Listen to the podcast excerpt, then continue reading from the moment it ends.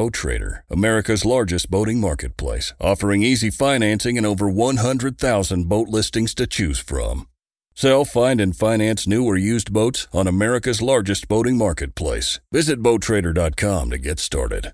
It's a Guy Jeans podcast.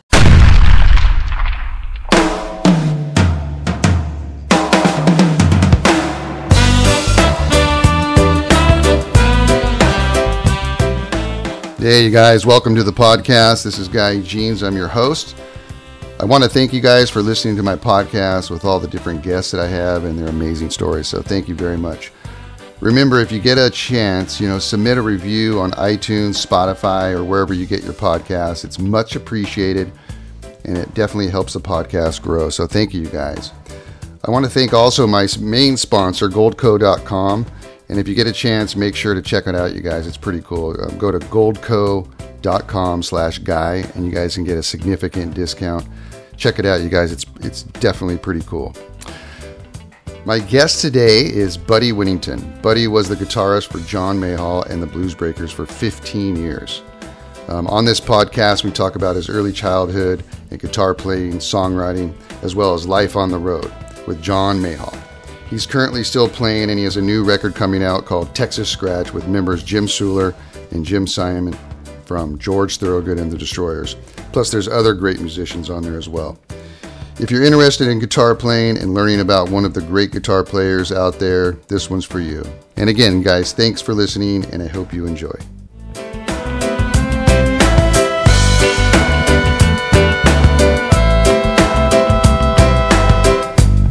Buddy, how you doing? Well, doing okay. Uh, getting ready to do. Uh, let's see. I've got the Texas Scratch gig this weekend and a couple of rehearsals, and just just uh, trying to remain active in the music business as we know it. Yeah, man. Uh, I I want to talk to you about your your band. It's it's called Texas Scratch, right? Well, the album actually Okay. is called that through through through no fault of my own. It was. Uh, I have a song on that album called "I Got the Itch, but I Ain't Got the Scratch," and they kind of went from there with it. Yeah, I love that song. I'm gonna I want to talk about that um, for sure. I um first of all, um, are you in Texas right now? Yes. And wh- whereabouts are you in Texas? I, I'm about 15 minutes away from DFW Airport. Oh, okay. And did you grow up in Texas? Been here all my life. Nice. And so, did you start playing guitar when you were a young young lad? Probably eight years old or so. No way. And how how did that go down? Like, did did your parents well, give it you? was. a, I had I had an older sister. My sister had 10 years on me, and of course, in 1964, I was eight years old. You know, and uh, Uh-huh.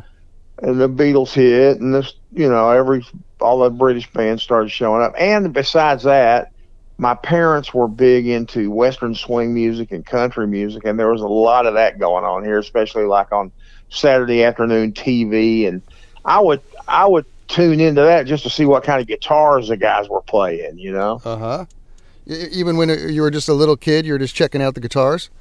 very interesting to me. Always has Uh-huh. been. And did they finally give you a guitar and you just started going off?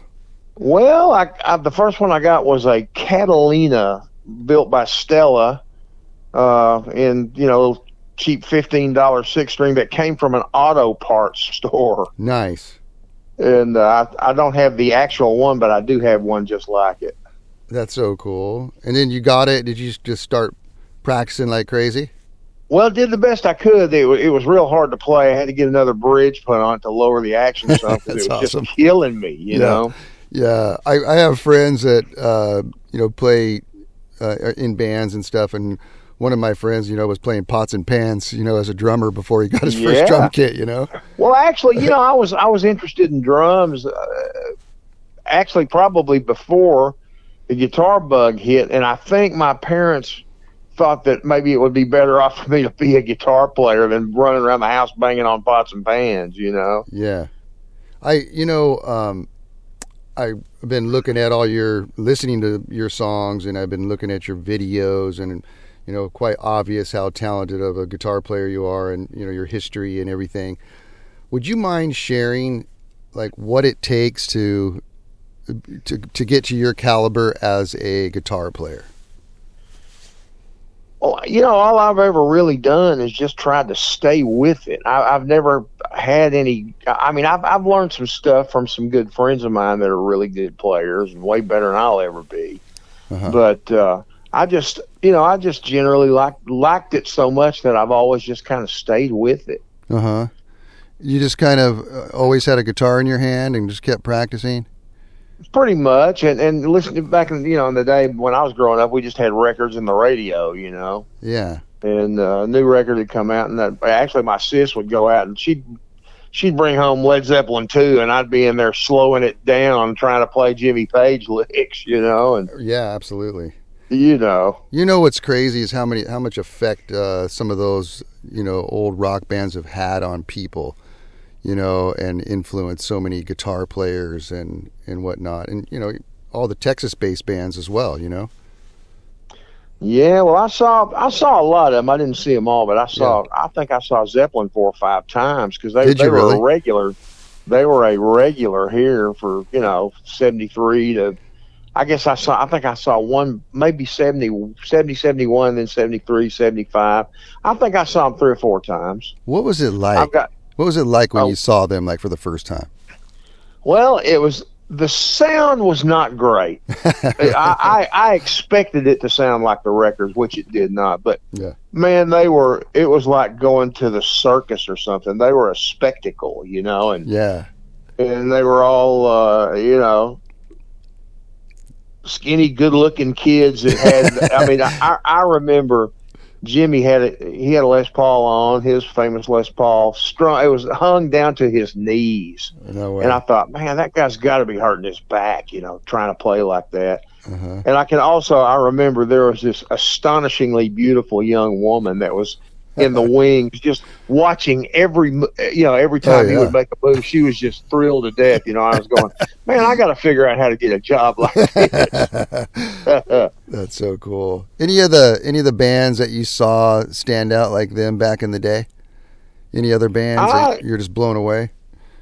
I saw ZZ Top in '72, and that that I missed. There was one show that I missed that all my friends saw. and I don't know how I missed it, but uh, they pretty much. I mean, I charted my course after seeing the early ZZ. You know what I mean? Uh huh. You know, because it, oh, go ahead. it just really knocked me out. You know? Yeah, absolutely. And they're Texas based too, right? Yeah. You know what? What is it about that sound that comes from Texas, man? I mean, it's a definite sound, Uh, right? I'm sorry, you're breaking up. Say that again. oh, I'm sorry. I said, what is it about that sound, that Texas sound? Just it's like that song Texas Trios. It's it's uh, just the, the you know guitar, bass, and drums, and Yeah. somebody sing it and let's go. You know. Yeah. and uh, w- you know when somebody's playing it right and putting the right emphasis on everything, it, it makes all the difference for me. You know. Yeah, I I read somewhere that you played with uh, you played with a whole bunch of people and done a lot of festivals and stuff, but you were playing with John Mayall for right for a long time. Is that right? Yeah, I was in I was in uh, John Mayall's band for 15 years between '93 and 2008, and we got a lot of festivals in there. Oh my gosh, I bet. And did you guys? Does he live in like the Ventura County, California area? he he's in Woodland Hills. Oh, okay. Because did you play in Ventura, like down in the harbor, a lot? We played at the Ventura Concert Theater quite a lot. Okay, yeah, yeah. That's a great venue to to see bands for sure. Fr from what I understand, it's you know when we used to play there, it was still kind of a fairly un, you know, uh, the, the, the whole town was just really kind of like a country town back then, and now from what I hear, they've got it all, you know, Yeah. gussied up. Yeah, that's a good way to put it. That's a nice way to put it, man. I, I'm actually here in Ventura right now. Yeah, Yeah. I love it there. I do too. Uh, but yeah, that's uh, definitely uh, it's definitely gussied up for sure. So you're also um, well. First of all, so did you play in Europe with um, John? A lot. Did you? What was that like? What are the fans like there? Well, at, when we first started doing it, you know, in 1993, there there was still a real strong blues proponent going on there. You know, Mhm. I don't I don't think it's quite as as much as that as it was. You know, I don't think it is like that now as much as it was then. But but yeah, they were uh, people were just piling in to see us. You know, of course, not to see us, to see John. You know? Yeah, yeah. and uh, and I and I was just fortunate to be along for the ride. But uh, you know, he's always had a, a huge fan base, and and was I mean, he was playing you know East Germany way back before the wall came down, and just Uh huh. you know he's just he's just been everywhere. You know, What's it? Was, it- it was quite quite an education. Oh, that's so cool. And what, what's it like playing with him at these these uh, big shows and stuff like that? Well, I mean, you know, he John is he's always been real good about, or was with me anyway. He he would give you about enough rope to hang yourself. You know what I mean? And, uh, I mean, I mean, you know, you let he said, go ahead and do if you're going a certain way with something, and then if it doesn't bother him, he'll let you go. And I, I like in the studio, especially, we'll get in there and. And he, he wouldn't even be in the room part of the time. He'd be letting us work out something to play, and and then he'd he'd pop his head in the door once in a while and go, "Go another way with that. I don't like that. Go another way." You Uh-huh. know? and, and, and usually it was fairly easy. We just change our approach, you know, and Yeah. uh, and it would work out like that. What is it? He- What is it about uh, somebody like that that ma- you know, like you obviously played with him for 15 years, and what is it about like somebody like that that that has a band that keeps a, keeps somebody in the band for that long? I mean, it says something about him. Obviously, you know that he's a good dude and that sort of thing. Is it? Yeah, it, you it know? was it, it, it was great for me because I mean it. We were so you know cemented in there for so long. I I think that's probably what happened toward the end of it when it all started flying apart. You know, because Yeah. he had never had a band for that long before. I mean, Coco Montoya was before me, oh, and he was in he was in there for ten years. Oh, And uh, and I had met John in Dallas at a place called Dallas Alley. We had we had a little local band here called the Sidemen, and we opened for John Mayall and the Blues Breakers at a place called Dallas Alley in the west end of Dallas. And uh, I just happened to look over to my right, and there was John there putting his keyboard stand together. You know, he never had he never had anybody do that stuff for him until until the latter days of the band. We had a road manager in the latter days, but usually Uh-huh. it was just the four of us renting a couple of cars and driving around. In Europe, we had a bus. uh-huh. But uh, but here in the states, we just had like a couple of Crown Vics or or Cadillacs or whatever we whatever we could get for a month at a time. You know. Uh huh. What What is the attraction to him? I mean, how come his fan base has gotten so big over the years? He has he has just he's lived lived a charmed life. I'm here to tell you, man. yeah. He's always had a huge fan base, and uh, and his fans go way. Some, some of his fans. I mean, he'll be 90 years old this week. No way. after after uh, the day after Thanksgiving, I believe he'll be 90 years old. And he's, I mean, he had that many fans when I got in, and well before that. You know, he's just always had a, a big draw. You know, so cool. because I think he, you know, he he is probably the most famous as a band leader. You know, for Uh-huh. knowing which way to which way to go with you know, and getting the right combination of guys that can back him up. You know, and Yeah. and we did and we did that uh, our, our particular blues breakers we had several several bass players but uh, i think the you know uh, the the whole the, that whole bunch of guys were were that we had were always pretty well versed in in just we'd come out and play a couple of tunes on our own and introduce him and then he would come out and just start calling the tunes.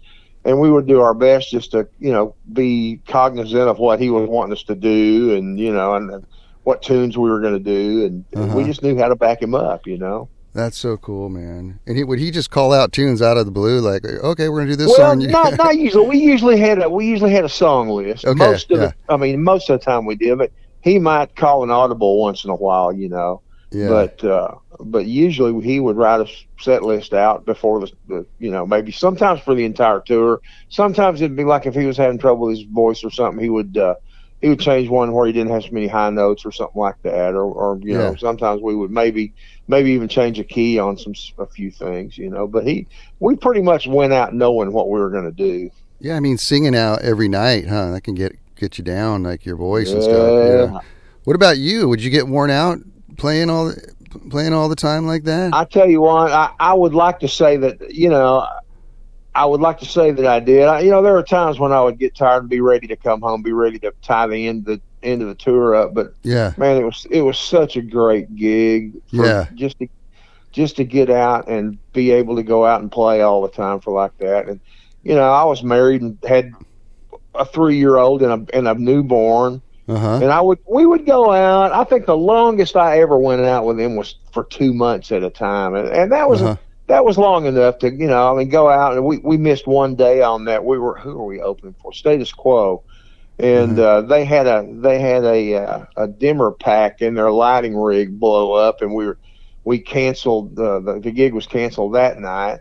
So that we we missed one night in sixty days of playing. Oh my god. And uh, and after that was over, we we were ready to check in at the old home twenty for a little while. You know, yeah, that that must be hard. You know, not seeing your your babies. you know. it is. long, right? It's very hard. It, Yeah. You know what I mean? I, I I mean, I would come home and they would literally be, you know, physically grown yeah, or growing. totally. You know, Yeah, that's crazy, man.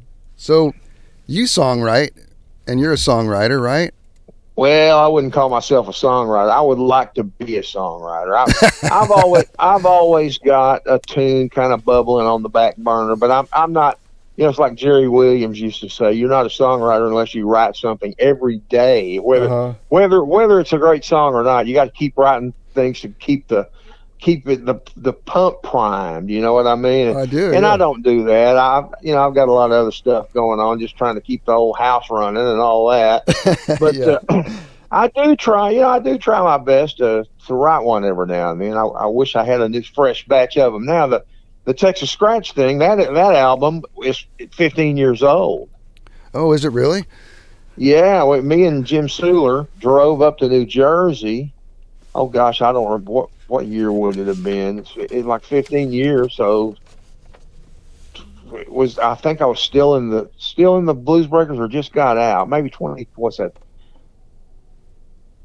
2011, 2012, something like that Uh huh. and uh, and uh, we drove up there to record it and with uh, with another label and then it got put on a shelf for a long long time and we finally just gave up on it coming out i mean we got paid for doing it and everything you know and Uh huh. and then after that it just kind of went away for a long time and i wound up i had two or three songs that are on the texas scratch album that i put out on my own album because i didn't want to see them go to waste you know Yeah.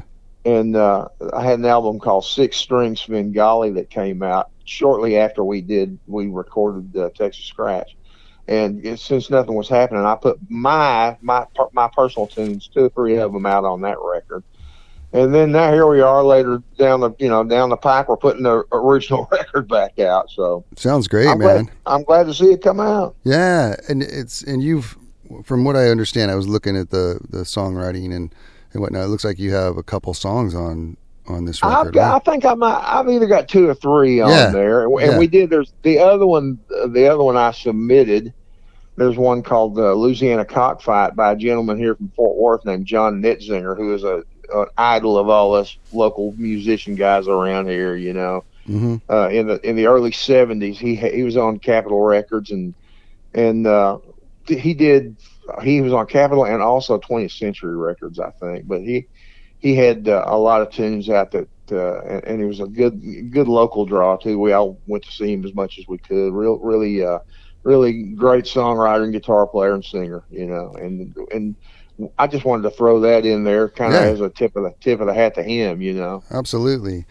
So tell me about your songwriting, you know, and how you go about it. How does how does that process work? You come up with a little riff, and then you kind of like go, oh, okay, well, that, that works. Let's do this. And So, well, it, it could be that way, but I mean, it's any any any number of ways, really. I, I would I would hear. We're talking about. I ain't got the scratch a minute ago. yeah, That came from. I mean, I was probably 16 years old, and I used to hang around a music store here in town.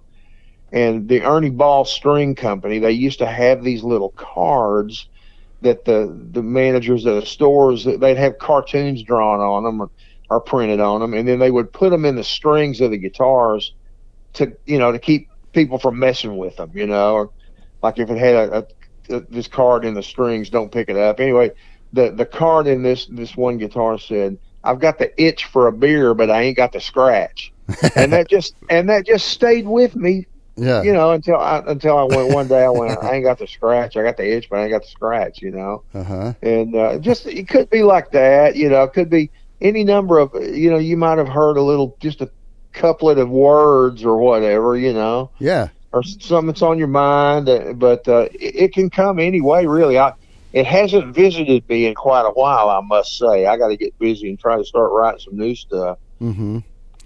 You know, the I've found, I'm a songwriter as well, and I- I've found that sometimes there has to be, you know, something that happens during your life that kind of motivates you to, you know, have that that approach. Yeah, to, oh, You know what. I mean? And uh, and then you know sometimes you just let go blank, and it's everything. That's It's, like uh, it's like life is good. you have anything to write about, you know. That's true, man. And, but uh, but you know, you I, I think that you know the thing with Jerry Williams, I think he was right. You really should at least try to write, whether it's a song or whether it's a just Yeah. a bunch of words. Just keep it coming out, you know, Uh huh. and uh, and keep your keep your well full, you know. Yeah. So when you're, let's say that you're, um, you know, jamming with somebody, and uh, they're in in a in the key of uh, A, something like that. Do you do you have like a typical like they, oh, and then and then they're on stage and they say, oh okay, uh, go ahead, buddy, you solo. Do you have like a set pattern that you're that you're playing, or are you just kind of improvising what what you feel? Um, when you're when those notes are coming out, how does that work? Well, kind, of a combination of both, really. Yeah. I mean, I you know, I've, I've got, uh, you know, it's not like I have an unlimited palette of licks, but uh. Yeah. You know, I can I can mix them up to where maybe everybody I know hasn't heard them at least a thousand times. You know, and uh, you just kind of do the best you can. I I know a lot of guitar players. Well, not a lot because there's not a lot of them that can pull it off, but especially some jazz guys that I know. It's amazing. The, Yeah. the uh, vocabulary of things that they have to play, and they don't look at them as licks. They work out of scales, you know, and, Yeah. and just just the way they approach it. I just I just don't know that much about music to do that. I I should have uh, probably put a, a lot more attention on learning that kind of thing, but I just wanted to pick it up and play it. You know what I mean? Yeah, and in, in Texas scratch is is a is a style, right? Is is that what I'm reading correctly? Well, that you know that is as far as I know that is ultimate fertilizer because uh, because uh, we've been going over that a lot when we saw that when it came out with the the promo for the album. Yeah, that whole Carter scratch thing that may be true, but uh, it wasn't true in this okay, instance because because it, started. I mean, it started. I think because of that ain't got the scratch song, uh huh, and the, the the owner of the first label that we were dealing with on it.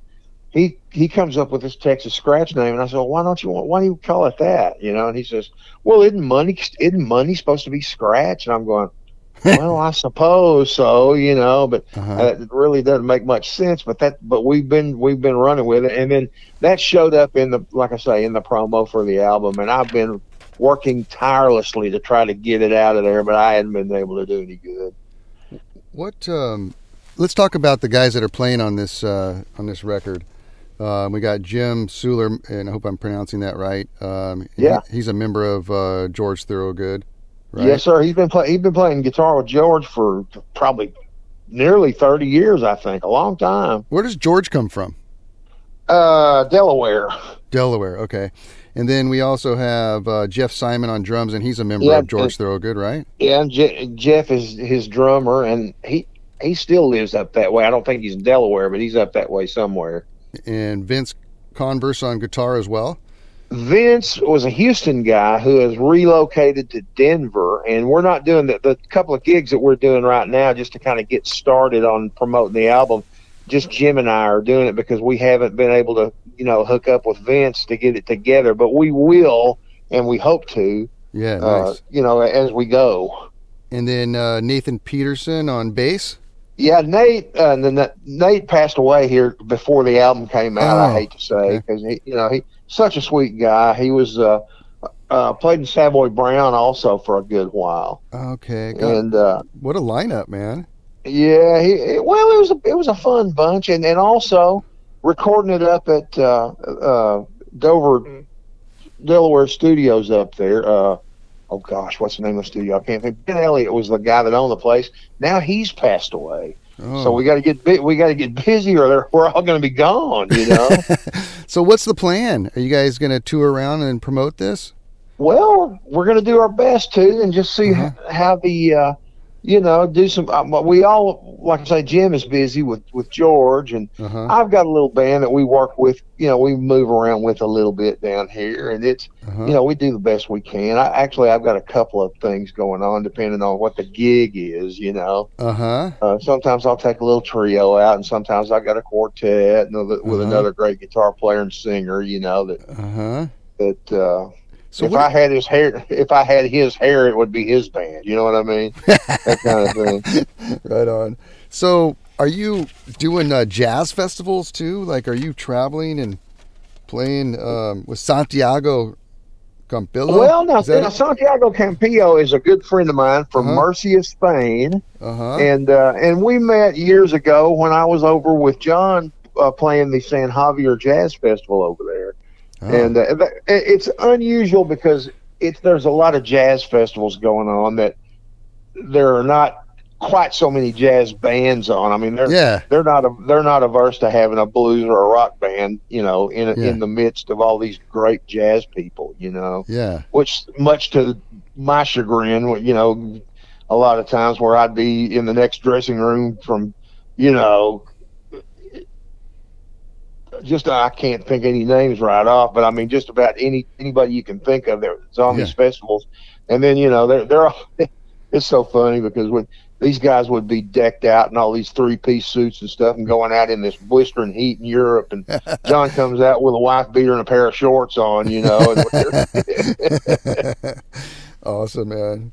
So, are you are you doing any more of those kind of shows, like uh, over in Spain or anything well, like that? I, I just we did one. I, Santiago called me over in uh, July, last July, and I went over and we did that one, and and we did a few smaller ones while I was there too. But uh, he's just a good friend, and and and just always tries to get me involved in stuff like that. It's, we've had a lot of fun doing it. Do you get nervous playing in front of people still?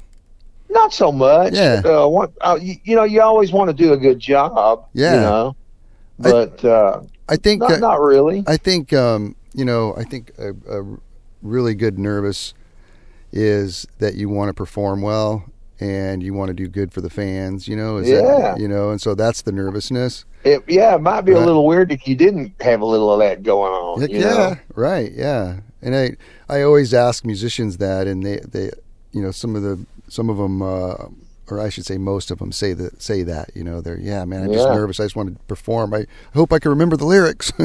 yeah. You Well, know? that is a. as we go on down the down the turnpike, it gets more more true every day. oh, for sure. You see a lot of people that you grew up listening to that have got iPads mounted on their mic stands. You know, totally. What's the craziest thing that's ever happened to you, you know, while you're playing on stage? Do you have any like crazy stories of audience members or anything on stage that you can remember, you know, through, well, through your one career? time we. There's, I'm sure there's any amount of things. It's hard to think of anything straight Sure. up. But we Yeah. we were at BB King's in New York one time, and BB himself was there, and he he had come out of the, the dressing room, and he didn't play that night. He was just there to for this function that was going on at, at the club, cool. and uh, he he had stuck his head through the door that led onto the stage, and he's trying to get John's attention to tell him that he was about to leave. And we were all looking at it. He was w- waving at us, trying to have us get John's attention for him. And we were going, "Hey, BB, how you doing, man? Great to see you. Thanks for coming." You know. yeah. And he was like, "Would somebody please get your boss's attention for me?" you know, things like that. You know. yeah. And that- uh, I, I remember one night in Houston, Billy Gibbons was there to see us, and that that was a big deal for me. oh, absolutely. I mean, going from were were you a young young lad when you first saw him play? Oh yeah, sixteen. And then isn't that crazy? Then you then you're up there and he's looking at you. Well, he it wasn't like he was there looking at me. He just came, you know, he just came to check the band out. Well, sure. And, uh, and yeah, it, it really was. It was a it was a big thing for me because they to seeing those guys was always always rates way up there with me. And you know, we did the we did the uh, 70th birthday with John when he turned 70, and he he'll be like I say he'll be 90 this week. Yeah. But uh, uh, Mick Taylor and Clapton played with us, and Chris Barber, who was a big proponent of the jazz scene in the 50s and 60s over there, you know, and and and had brought a lot. He brought John Lee Hooker over the first time to Oh, England wow. and all that, you know, and Yeah. and then all these historic guys on there, and I'm sitting there standing there next to Eric Clapton, and I thought, well, am I going to get to play, or I mean, am, am, should I just be, you know, stand back back here and support? I'm just going to kind of wing it as it goes, and uh, you know, and John John finishes the solo and turns and looks at Eric, and then Eric looks at me and goes, "You want one?" Yeah. And I thought, well, if, if I don't do it now, I'd probably never get a chance to do it again, you know. oh, cool. But it, it was really cool to get to play with him, that's a, and he and he was a he was a real pleasant guy to you know to play with and talk to a little bit. that's so cool, man. The amount of people that you've met, especially like even your idols and stuff. Huh? How cool is that? Peter Peter Green, you know what I mean? Uh, You know, I remember that one a local guy here that's been long gone, Mr. Dickie Ferguson, great guitar player and singer and songwriter. He told me when I was about 13 years old, he I was at a friend of mine's house and he was there to see my friend's sister, you know, and uh, we were in there playing guitars and he and he stuck his head in the door. He goes, "Sounds pretty good, man." He goes, "You need to listen to Peter Green." in in in a, in a band called Fleetwood Mac. And you know, I thought I'll take that advice to heart. You know what I mean? Uh-huh. And uh, and uh, when I found myself, you know, on a show with him, well, we we did several tours with the Peter Green Splinter Group in the in Europe and here in the states. You know, and got to know those guys. And then later on, my my UK based band that I work with over there was three of them were members of uh, of that Splinter Group band. You know, so we we're all still good friends and probably hopefully we'll be able to do that again you know That's so cool, man. Hey, well, if people want to to find this uh, this record and listen to it. Do you do you have a, a site that they can go to, or where can they listen to it, or is you know it's if you just type in texas scratch on quarto q-u-a-r-t-o valley records uh, you know put that in the search engine and it'll pop up okay, uh, it's available as d- downloads anywhere, and you can get. There are CDs. I I, I didn't know there were going to be, but there are. I've got a couple of them, and uh, I'm sure that uh, the the label can supply you with them. And uh, is it on um, Spotify and and iTunes and stuff and yet? stuff or so. Yeah, but I mean, it, it's it's a tough call, man, because new cars don't even have CD players in them. I you know, I know. and I mean, I guess we're I guess we're in a in a world where it's going to be either off your phone or on a on a zip drive. You know. Exactly. Yeah. Um, well, buddy, what a pleasure, man. What a great conversation, and uh, I, I really enjoyed talking to you. So thanks for yeah, being on my talking to you podcast. too. Yeah, man. I will. Uh, I'll look for uh, look for the album, and I'll put it in my subscription. You know, for everybody to uh, to go to through a link uh, through my description, and uh, hope everybody checks it out, man. Okay, please, and, and thanks a lot for that. I sure appreciate it. It's been nice talking to you. Yeah, enjoyed it. Thanks so much. Bye bye. Okay, see you later. With everything going on in the world today, right now could be the best time ever to diversify your retirement savings with precious metals like gold and silver. I just bought some precious metals myself and I got them from the top rated company Goldco. They couldn't have made the process easier and their customer service was impeccable. Goldco has helped thousands of people just like you and me place over 2.5 billion in gold and silver. They're rated A plus by Better Business Bureau. They've earned over 5,000 five-star reviews. They're a seven-time incorporated 5,000 winner. And that's just mentioning a few of their accomplishments. There's plenty more. Right now, for my listeners, they're offering up to $10,000 in bonus silver. You heard that right, up to $10,000 in bonus silver, but only while supplies last.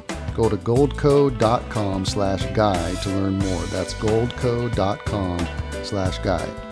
Diversify your savings with gold and silver today at goldco.com slash guy. It's a Guy Jeans podcast.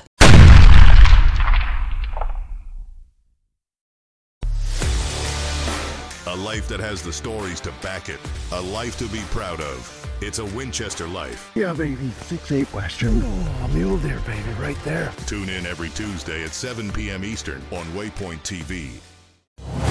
Brave anglers search for the one they call king, but who will take his throne? Tune in to Waypoint TV's Battle for Silver, Saturday, May 18th from 12 to 6 p.m. Eastern. Presented by Abyss Battery. Waypoint TV.